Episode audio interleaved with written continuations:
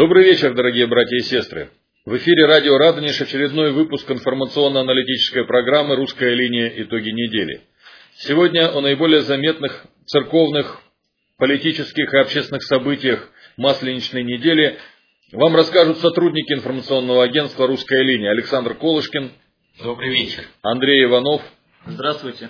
И Александра Тихомирова. Добрый вечер. Веду передачу я, главный редактор «Русской линии» Анатолий Степанов. Накануне Великого Поста, в субботу 8 марта, когда православные вспоминают всех преподобных отцов подвиги просиявших, в Новоспасском патриаршем мужском монастыре состоялась торжественная передача святыни, пояса святого праведного отца Иоанна Кронштадтского. Пояс был обнаружен в 1981 году болгарским священником отцом Димитром, после того, как он получил назначение в храм святых Кирилла и Мефодия в селе Устина, расположенном недалеко от города Пловдива. До него в этом храме служил протеерей Потапий Лызлов, выпускник Виленского духовного училища, в прошлом полковой священник лейбгвардии Уланского его величества полка. После революции отец Потапий эмигрировал из России. Отец Димитр рассказал, что после того, как он начал ремонтировать храм и священнический дом, в подвале он обнаружил кучу одежды и священнические облачения, почти прогнившие, покрытые плесенью, негодные к употреблению. И там он нашел металлический плоский ящик, завернутый в лохмотья. Ящик был серебряный, в нем находился старый антимин с пришитыми мощами. Это заставило отца Димитра внимательнее отнестись к этим лохмотьям, которые первоначально он намеревался сжечь. В результате осмотра был обнаружен черный бархатный, вышитый золотыми нитями пояс, который, по э, воспоминаниям очевидцев, протеерей Потапий носил. В 2003 году, в день памяти святого Георгия Победоносца, отец Димитр преподнес этот пояс потомкам белого воинства, проживавшим в Болгарии. От их имени святыню принял доктор Леонид Евгеньевич Хаткевич. В сентябре 2007 года Хаткевич находился на греческом острове Лемнос, где стараниями попечительского совета Новоспасского мужского монастыря было найдено заброшенное кладбище, первое белоэмигрантское кладбище в Европе, где ныне создается мемориал. Тогда, увидев трепетное отношение к памяти русских людей, которые упокоились здесь в 20-21 годах, Леонид Евгеньевич решил подарить бесценную реликвию Новоспасской обители. Симптоматично, что именно на этой неделе на русской линии открылась новая специальная страничка, которая называется «Год Иоанна Кронштадтского». Как известно, 2 января 2009 года, 20 декабря по церковному календарю, исполнится ровно сто лет со дня праведной кончины одного из самых почитаемых русским народом святых, святого праведного отца Иоанна Кронштадтского. На тот же 2009 год, 1 ноября или 19 октября по церковному стилю приходится и 180-летие со дня рождения Всероссийского батюшки, как еще при жизни величал верующий народ кронштадтского пастыря. В связи с этими славными юбилейными датами православная общественность Санкт-Петербурга еще в прошлом году выступила с инициативой объявить 2009 год годом Иоанна Кронштадтского и провести церковно-государственные кронштадтские торжества. В мае минувшего года участники международной конференции «Отечественные традиции предпринимательства и благотворительности» приняли обращение к президенту России Владимиру Путину и патриарху Московскому всея Руси Алексию – котором предложили сделать кронштадтские торжества 2009 года общенациональным праздником. К сожалению, эта инициатива пока не нашла поддержку власти.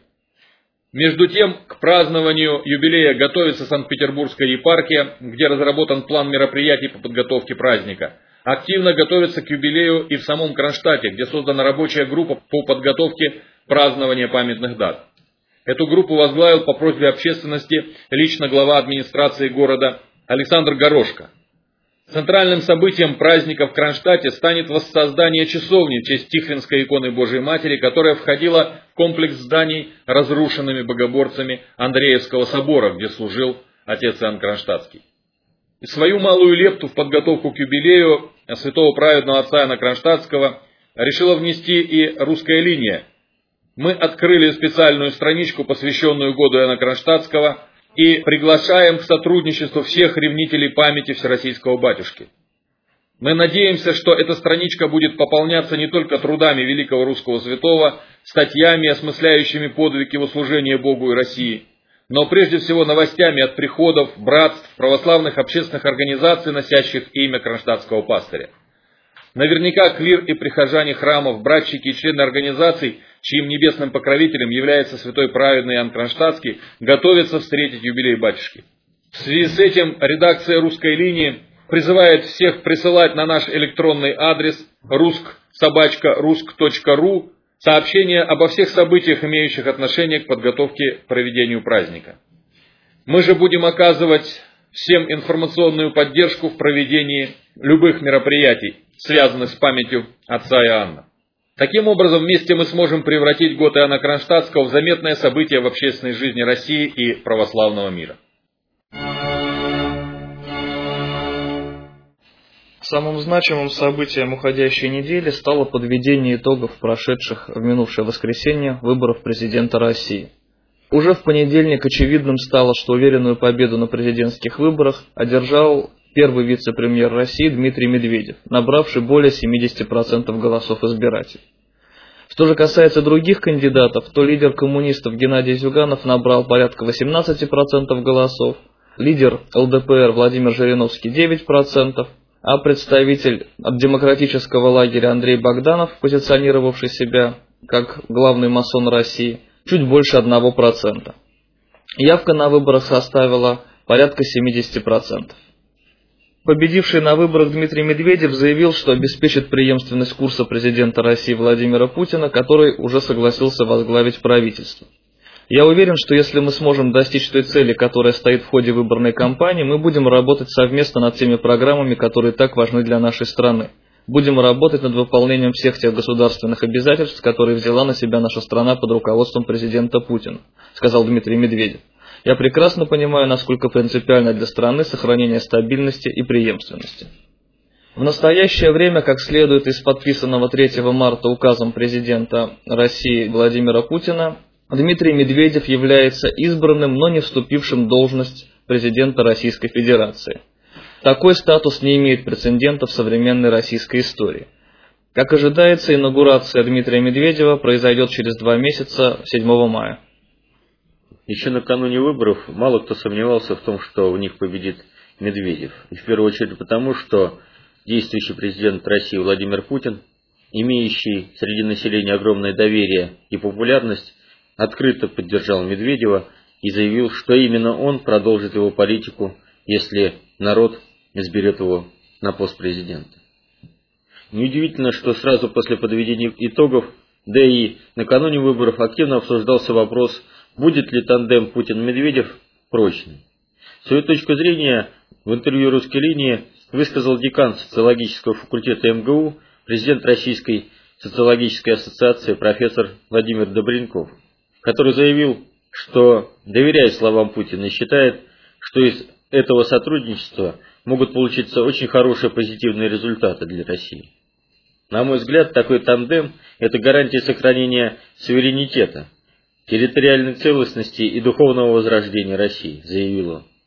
По словам ученого, Путин и Медведев смогут продолжить курс, который начал в свое время первый из них.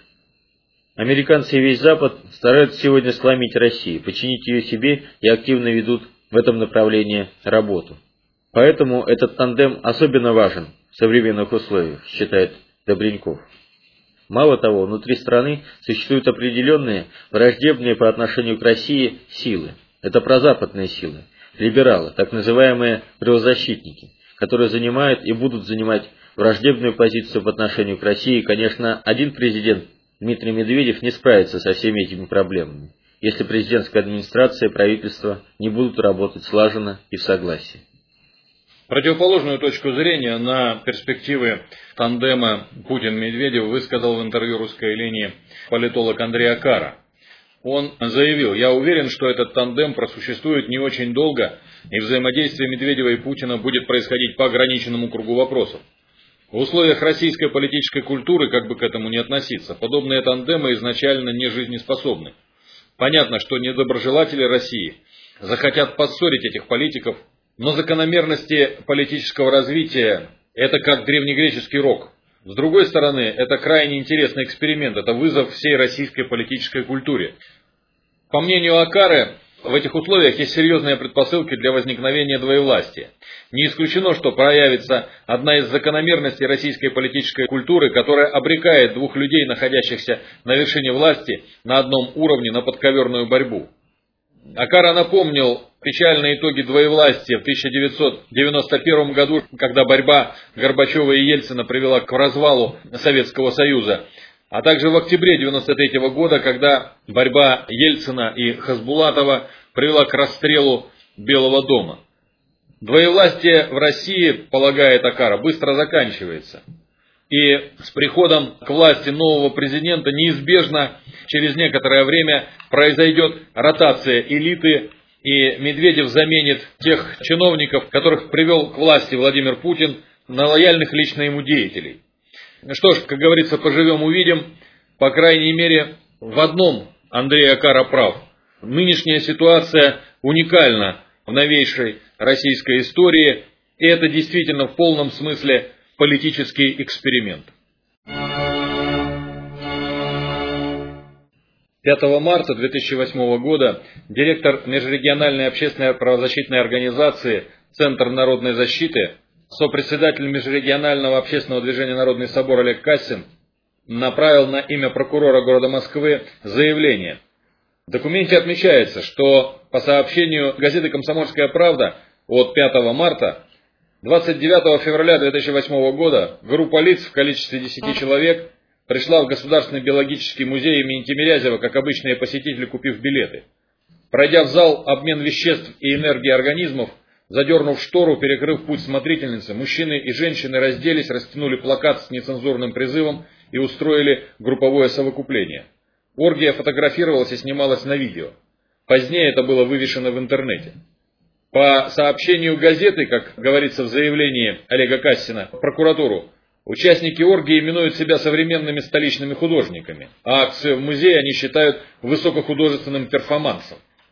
Считаю действия лиц, устроивших оргию в биологическом музее, беспрецедентной по цинизму хулиганской выходкой, грубо нарушающей общественный порядок и оскорбляющей общественную мораль и нравственность, совершенной организованной группой лиц по прямому умыслу и предварительному сговору характеризует это действие сопредседатель общественного движения «Народный собор».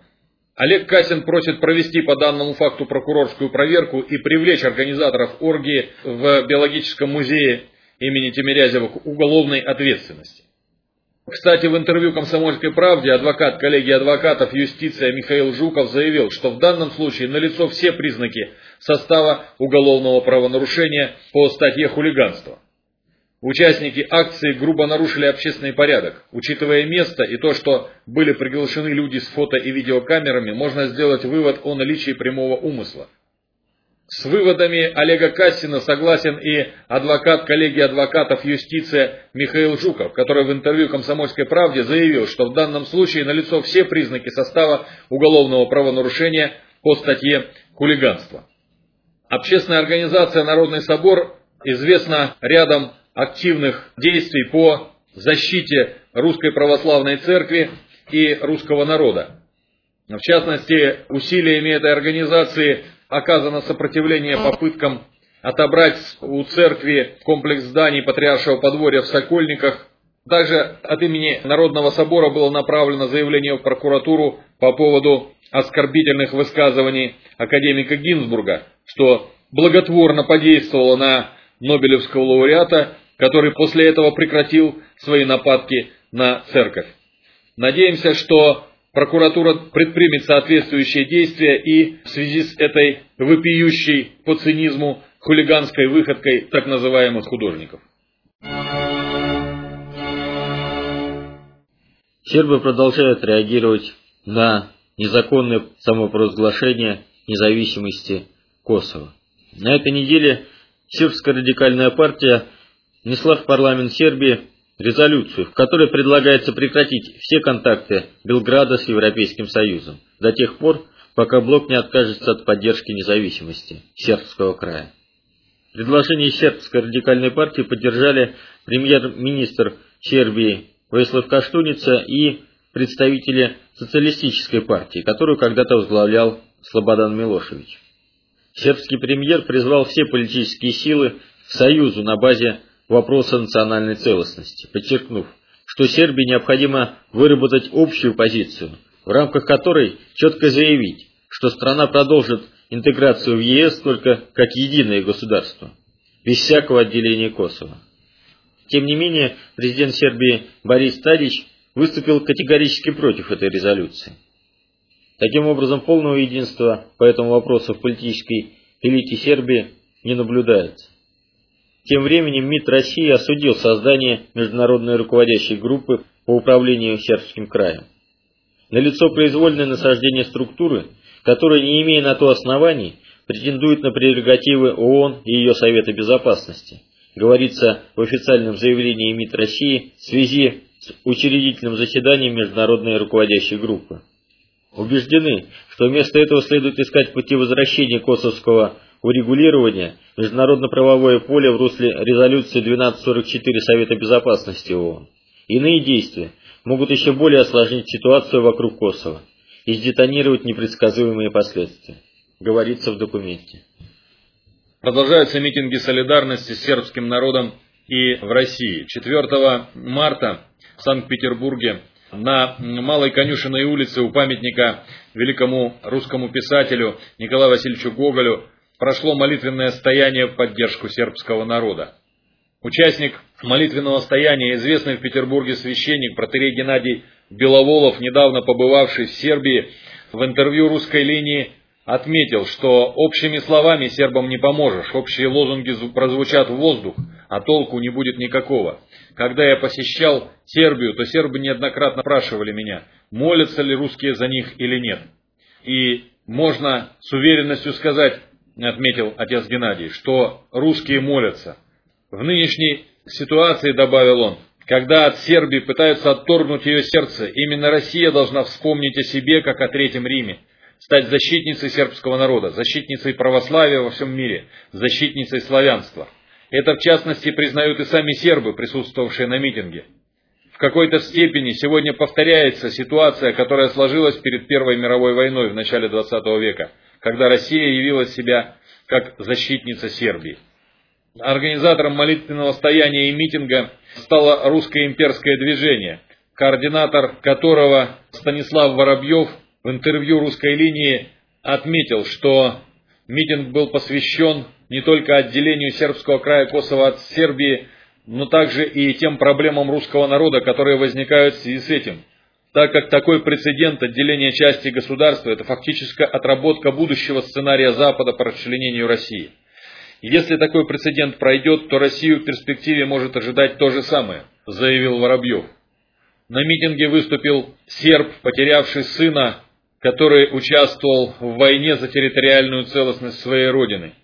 Выступая на митинге, он произнес уже известные слова «У Сербии есть Бог на небе и Россия на земле». В Санкт-Петербурге сняли рекламный ролик, в котором на крыше Казанского собора резвятся медведи.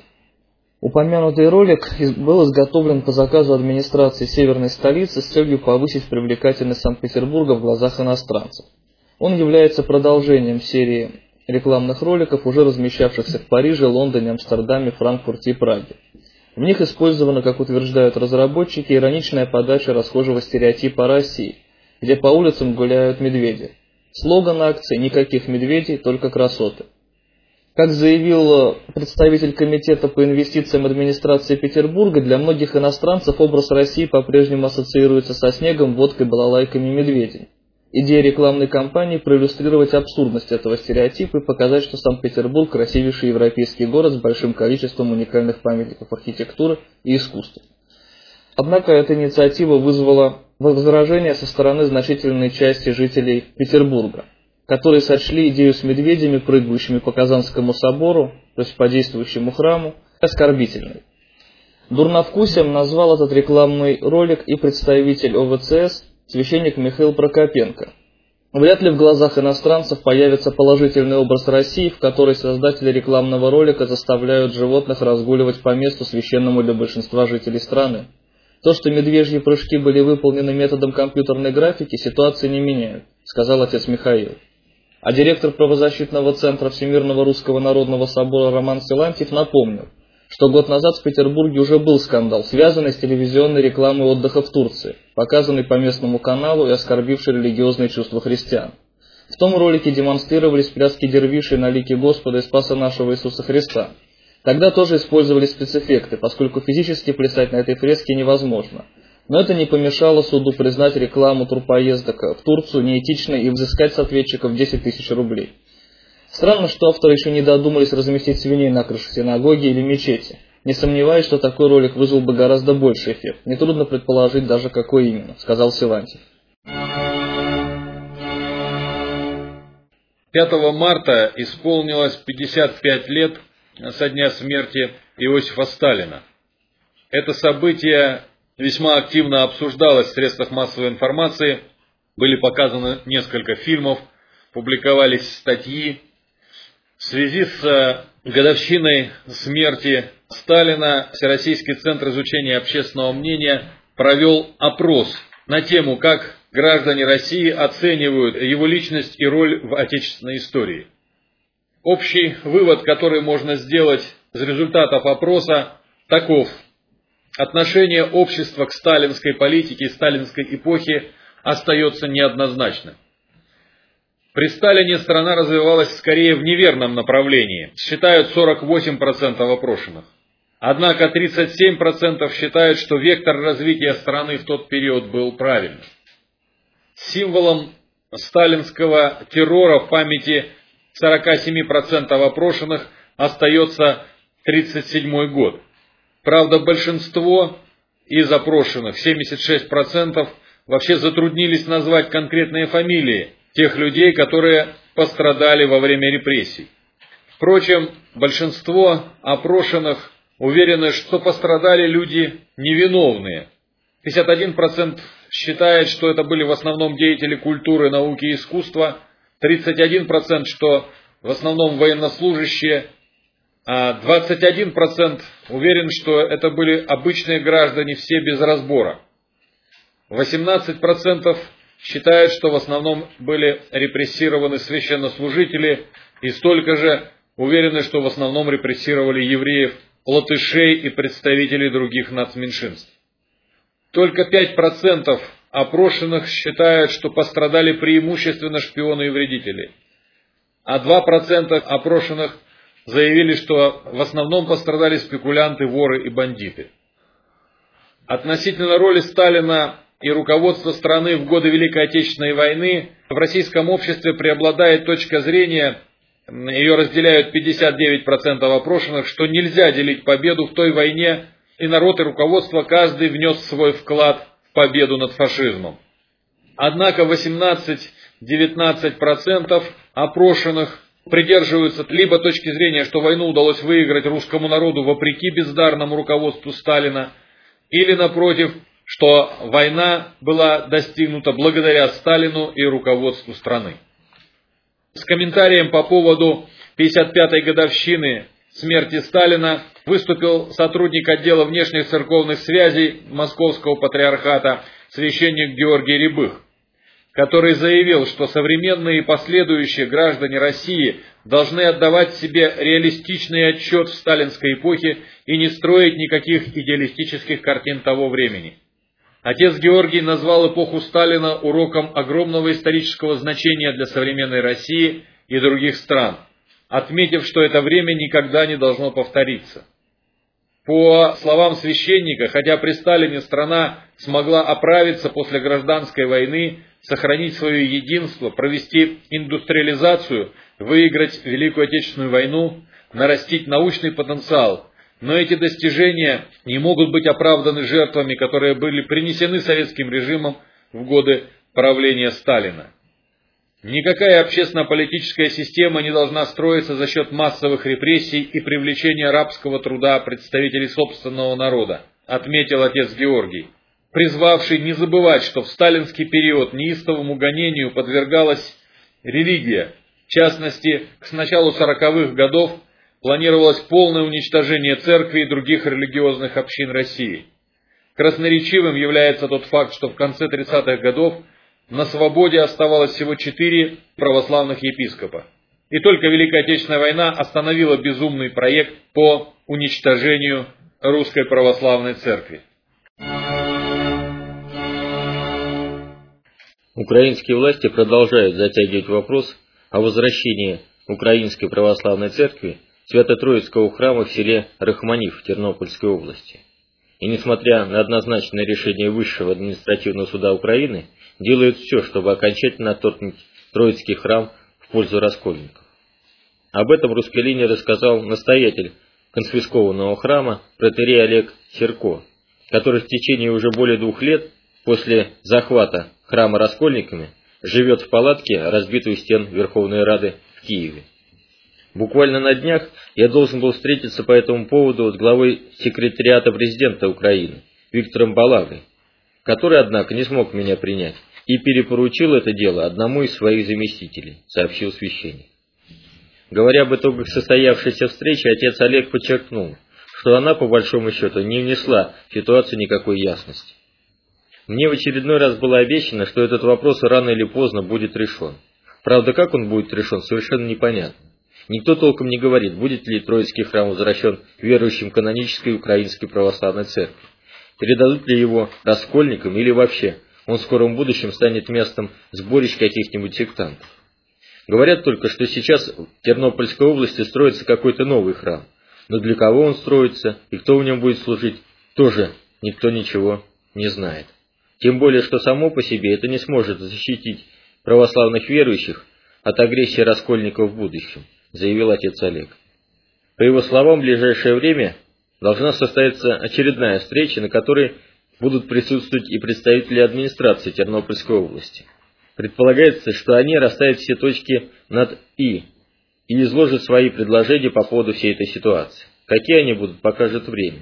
Но ранее от местных властей мы не видели ничего доброго, заявил отец Олег. Напомню, что конфликт вокруг Свято-Троицкого храма в селе Рахманив длится уже более двух лет. Еще 17 лет назад исполнительный комитет Тернопольского областного совета своим решением передал бессрочное бесплатное пользование старинный храм Святой Троицы общине Украинской Православной Церкви. Несмотря на это, шумская администрация не спешила заключить соответствующее соглашение. И вот в августе 2004 года раскольники при активной поддержке местных властей осуществили силовую захвату храма. Таким образом, община Украинской Православной Церкви была изгнана из своего собственного храма, а отец-настоятель этой церкви, протерей Олег Серко, объявил голодовку, после которой в предкоматозном состоянии был увезен в больницу. В знак протеста вот уже более двух лет он живет в походной палатке у стен Верховной Рады. Здесь же верующие Тернопольской области соорудили походный храм в честь святого Александра Невского. С тех пор ежедневно отец Олег прямо на площади перед Верховной Радой совершает божественные литургии. Верующие не оставляют надежды на то, что ситуация с захватом храма раскольниками рано или поздно будет разрешена. В Санкт-Петербурге во дворе Государственного университета 1 марта был открыт памятник императору Александру II – Двор был украшен российскими флагами. Церемония сопровождалась исполнением гимна «Боже, царя храни». Бронзовая композиция работы Павла Шевченко воссоздает трагический эпизод истории. Первый в России теракт, произошедший 1 марта 1881 года по старому стилю. В этот роковой день народовольцы бросили бомбу в царскую карету, двигавшуюся по набережной, Государь был смертельно ранен и через несколько часов скончался. Как пояснил автор композиции, скульптор Павел Шевченко, в бронзе отражен момент взрыва бомбы террористов. Лицо Александра II выполнено с копией посмертной маски императора, на которой поставлена дата знаменитого террористического акта. Также в скульптурную композицию художник поместил исторические детали. Например, прусский крест, разорванный герб Российской империи и крыло ангела-хранителя. По словам ректора университета Людмилы Вербицкой, лицо Александра II скорбное, он скорбит о России. Место для установки монумента императору Александру II выбрано не случайно. Здание, где сегодня располагаются аудитории филологического факультета СППГУ, возведены по его указу. Появление в Петербурге памятника царю-освободителю, конечно же, можно было бы только приветствовать, если бы не одно «но». Его нестандартное исполнение вызывает недоумение и вместе с тем возмущение. До скульптора Шевченко никому еще не приходило в голову изображать русских государей по частям на фоне изуродованных государственных символов Российской империи. Трактовка же, помещенному на этом странном монументе ангельскому крылу, тоже вызывает недоумение. До рокового дня император неоднократно избегал смерти, как будто его действительно оберегал ангел-хранитель. Так что совершенно непонятно, что прославляет скульптор своим сомнительным искусством.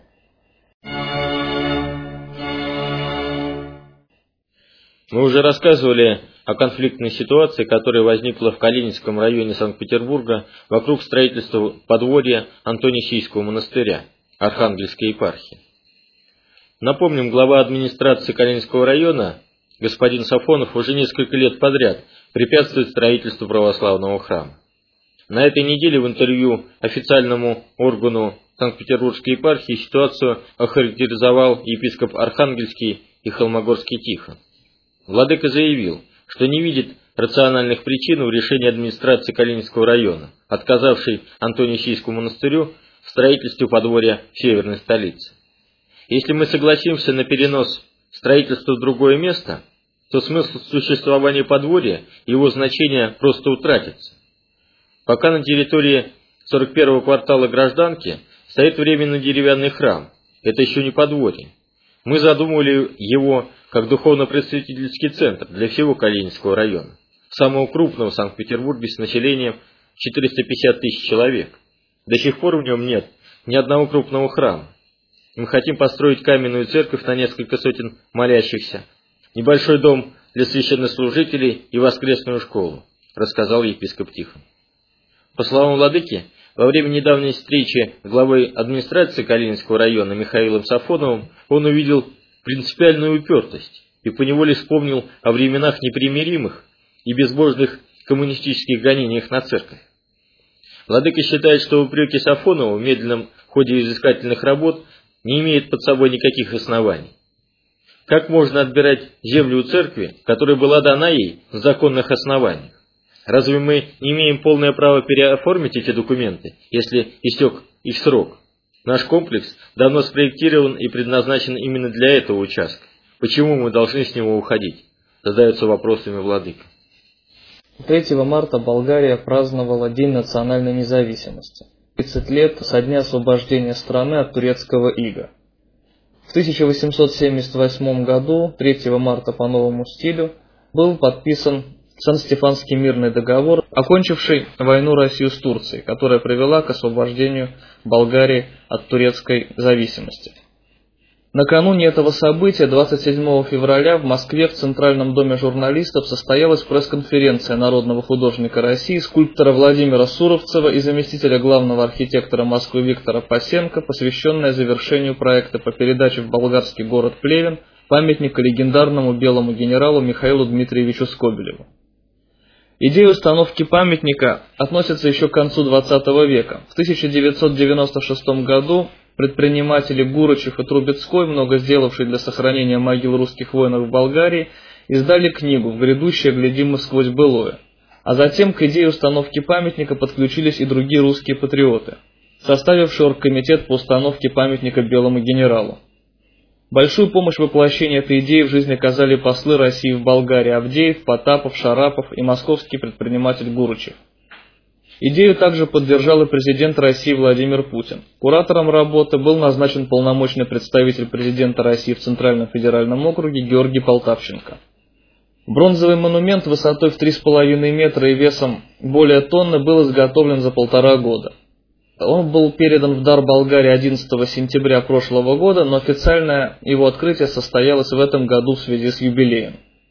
По окончании пресс-конференции вице-президент Скобелевского комитета Гусаров за большой вклад в дело увековечивания имени генерала Скобелева вручил медали Скобелевского комитета скульптору Суровцеву и члену комитета генерал-майору Кириллину.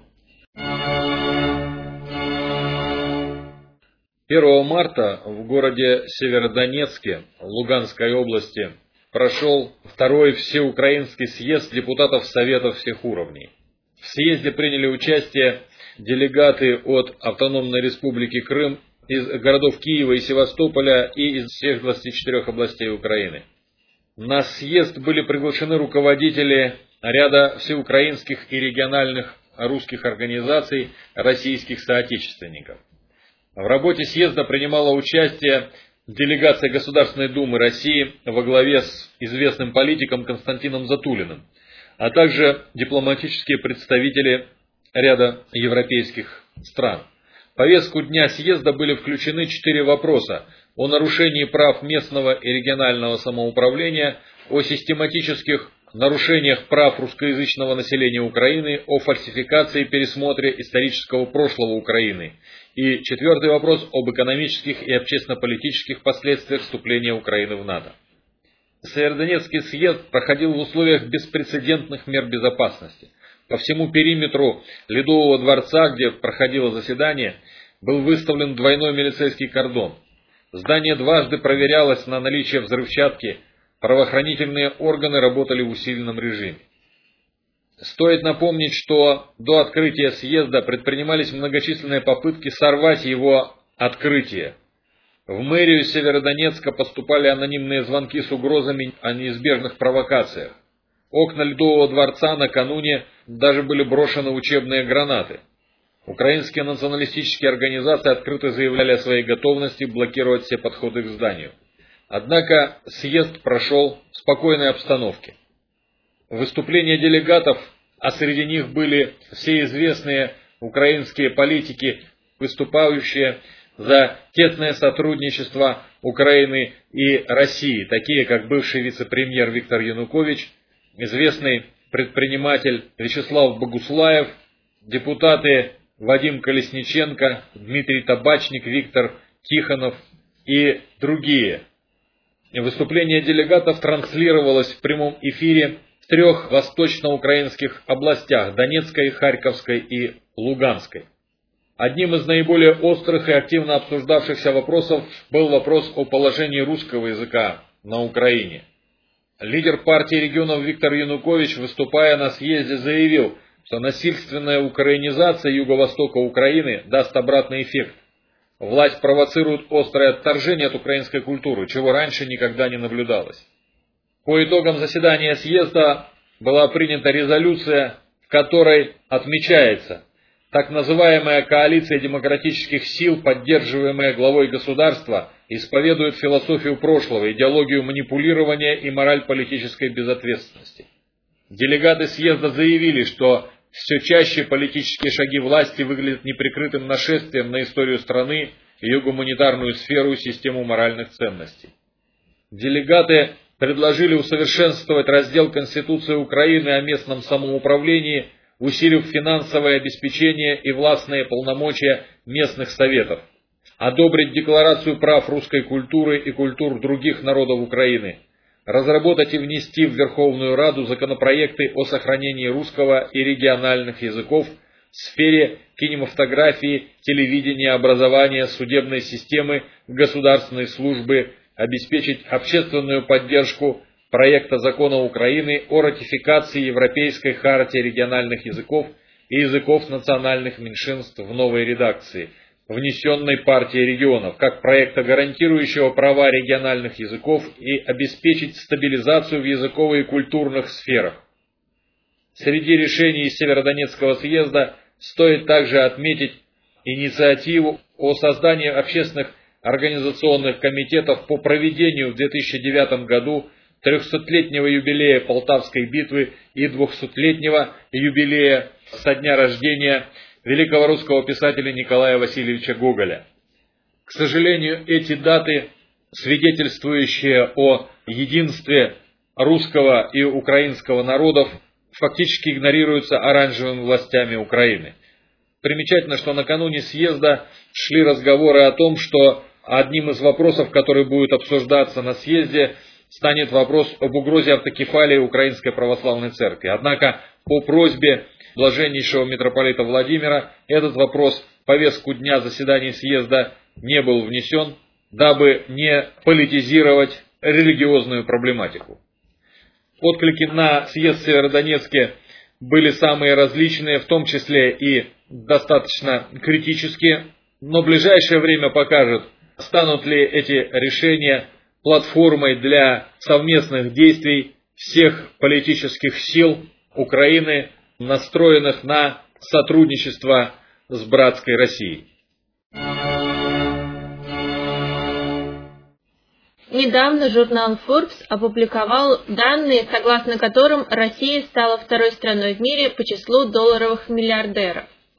В списке богатейших людей планеты фигурирует 87 россиян. Через 16 лет после коллапса Советского Союза Россия по количеству миллиардеров впервые заняла вторую позицию после США, легко обогнав Германию, удерживающую это почетное место в течение шести лет, пишет Forbes. Самым богатым россиянином признан Олег Дерибаско. Его состояние оценивается в 28 миллиардов долларов. В мировом рейтинге он занял девятое место. Титул богатейшего гражданина России Дерипаска отнял у Романа Абрамовича, состояние которого составляет 23,5 миллиарда долларов, по версии Forbes. Всего в первую двадцатку списка самых богатых жителей планеты вошли сразу четверо россиян. Кроме вышеназванных Дерипаски и Абрамовича, это также Алексей Мордашов и Михаил Фридман. Мы попросили прокомментировать эти данные ректора Уральского института бизнеса, доктора экономических наук Иерея Александра Меняйла. По его словам, Россия не стоит гордиться тем, что она имеет так много миллиардеров. Очевидно, что рост количества миллиардеров и увеличение разрыва между доходами бедных и богатых идут рука об руку. Некоторые россияне вошли в так называемый «золотой миллиард», при том, что 80% населения России ниществует и бедствует. Кроме того, в июле ожидается новый всплеск инфляции, которая, вероятнее всего, приведет к росту цен на продукты питания, предположил эксперт. Отец Александр заявил, что когда природные ресурсы принадлежат не государству, а отдельным людям, которые в действительности распоряжаются ресурсами, прежде всего нефтью и газом, то следствием этого является рост миллиардеров и увеличение разрыва в доходах между самыми богатыми и бедными. А между тем в нашей Конституции написано, что земля и ее недра – это достояние народа. В целом, рост количества миллиардеров России – это плохой признак. Уверен отец Александр. Дорогие братья и сестры, не о всех важных событиях мы успели рассказать в этой передаче, но время эфира подходит к концу. И я напомню, что вы слушали очередной выпуск информационно-аналитической программы «Русская линия. Итоги недели». О наиболее заметных церковных, общественных и политических событиях Масленицы вам рассказывали сотрудники информационного агентства «Русская линия» Александр Колышкин, Андрей Иванов и Александра Тихомирова. Вел передачу главный редактор «Русской линии» Анатолий Степанов. Читайте нас в интернете, ежедневную сводку новостей информационного агентства «Русская линия» по адресу www.rusk.ru. Наша передача выходит в канун прощенного воскресенья – мы просим всех православных христиан прощения и до новых встреч в эфире.